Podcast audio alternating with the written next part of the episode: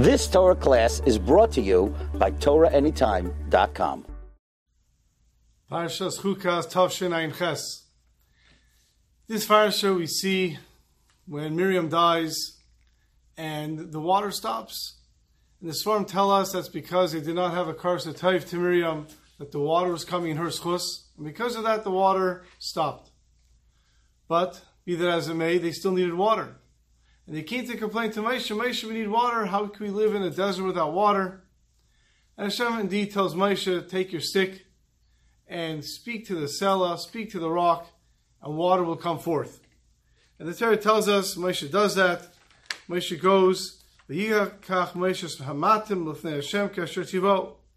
takes his staff as Hashem told him. He gathers Klal together.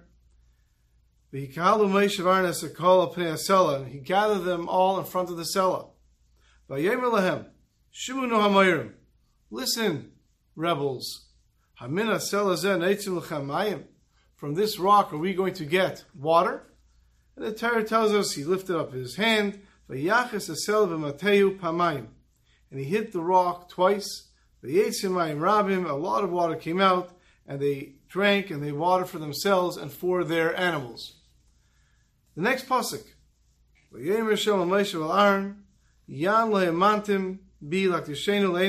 because you do not believe in me to make my name holy in Bnei Yisrael, therefore you will not bring my people into Eretz Yisrael. And all the Rishonim wonder, trying to figure out what Avera did he do? What did Moshe do so wrong by this episode with hitting the rock? Okay, so he was told to speak to the rock and hit to the rock. But then the water came out. It was a Kiddush Hashem. I mean, water coming out of a rock is no small thing. What did he do wrong? Among the Rishonim that give their explanation, there's a Rambam. And the Rambam writes, it's because of the way Klal, Moshe Rabbeinu spoke about Klal Yisrael. He says the Vera was that they called them Shimonu Hamayrim. He called them, listen, rebels. In other words, he got angry at them and he called them rebels. Says the Rambam, Diktik Olav Hashem. Hashem was medakdek on him. She Adam Kumayu, a person like Moshe Rabbeinu. Kayes, he gets angry lefnei Eda b'nei Adas b'nei Yisrael. The Mokim Shein Ro Boyakas. He got angry at a time where he should not have gotten angry at them.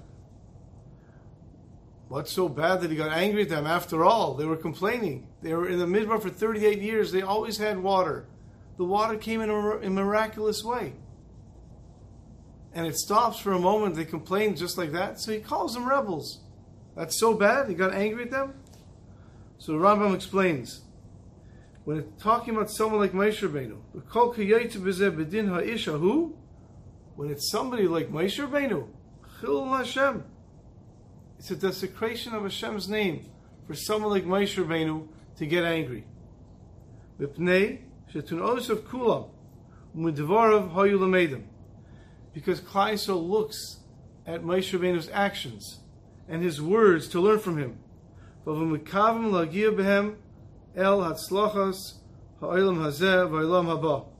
Because through Moshe and through emulating Moshe, that is how they plan to live successfully in this world and to get successfully Eilam Haba. In other words, someone like Moshe Rabbeinu, where Klaiso looks at him, every move that he takes. And then they figure that if he got angry at them, it must be that Hashem is angry at them. And that was the Chil Hashem. And that is why Moshe Rabbeinu was not allowed into Eretz Yisrael. An amazing thing. Moshe Rabbeinu led Klal Yisrael, gave up his life, his, for everything he had for Klal Yisrael. Because he got angry at them, Hashem says, that's it, Chil Hashem, you cannot lead them into Eretz Yisrael. And we see an amazing thing from here how people look up to certain people, and based on their words, based on their actions, they feel how they are supposed to act. You know, it's summertime coming. Coming summer is coming now. And we're going to be out there. We're out in the big world, whether we're in camp, whether we're going on a trip, whether we're at home. And people look at us. We wear a yarmulke. That alone causes people to look at us. And they expect us to act better. And indeed, we should. And they look at our actions and they look at our words and they make decisions based on that. And of course, we know that we must make a Kiddush Hashem at all times. Many years ago, there was a couple, Lenny and Iris Siegel, and they had their son David, who was in a Jewish elementary school.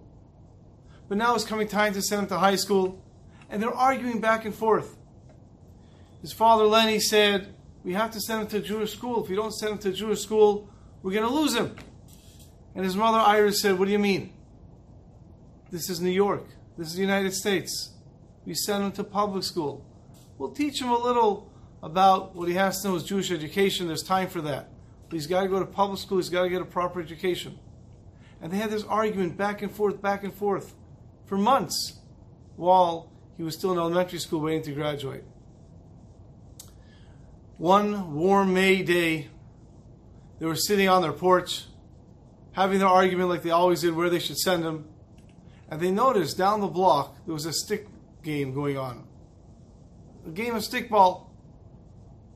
And they're watching the boys play when all of a sudden an elderly lady is walking, pushing her, her cart with her packages inside, and she comes to that apartment building. She had a lot of packages. She was an elderly lady. And they noticed how they started to ask the children to help her. But the children didn't want to help. They're in the middle of a stickball game. They don't want to leave the game. And she started to go over to the kids to ask.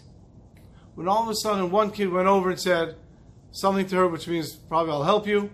And he picked up the packages, went inside the house with her to the apartment building, came out a few minutes later, picked up the rest of the packages, went inside, then came out and made a third trip, took the packages and went inside.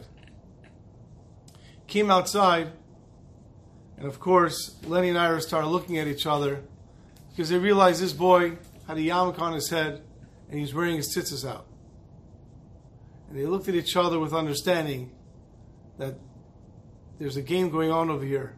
Now, one of those children wanted to help. The only boy that went to help was the one with the yarmulke on his head. And they said together, that's how they want their David to come out. They want their David to be somebody who has good midas.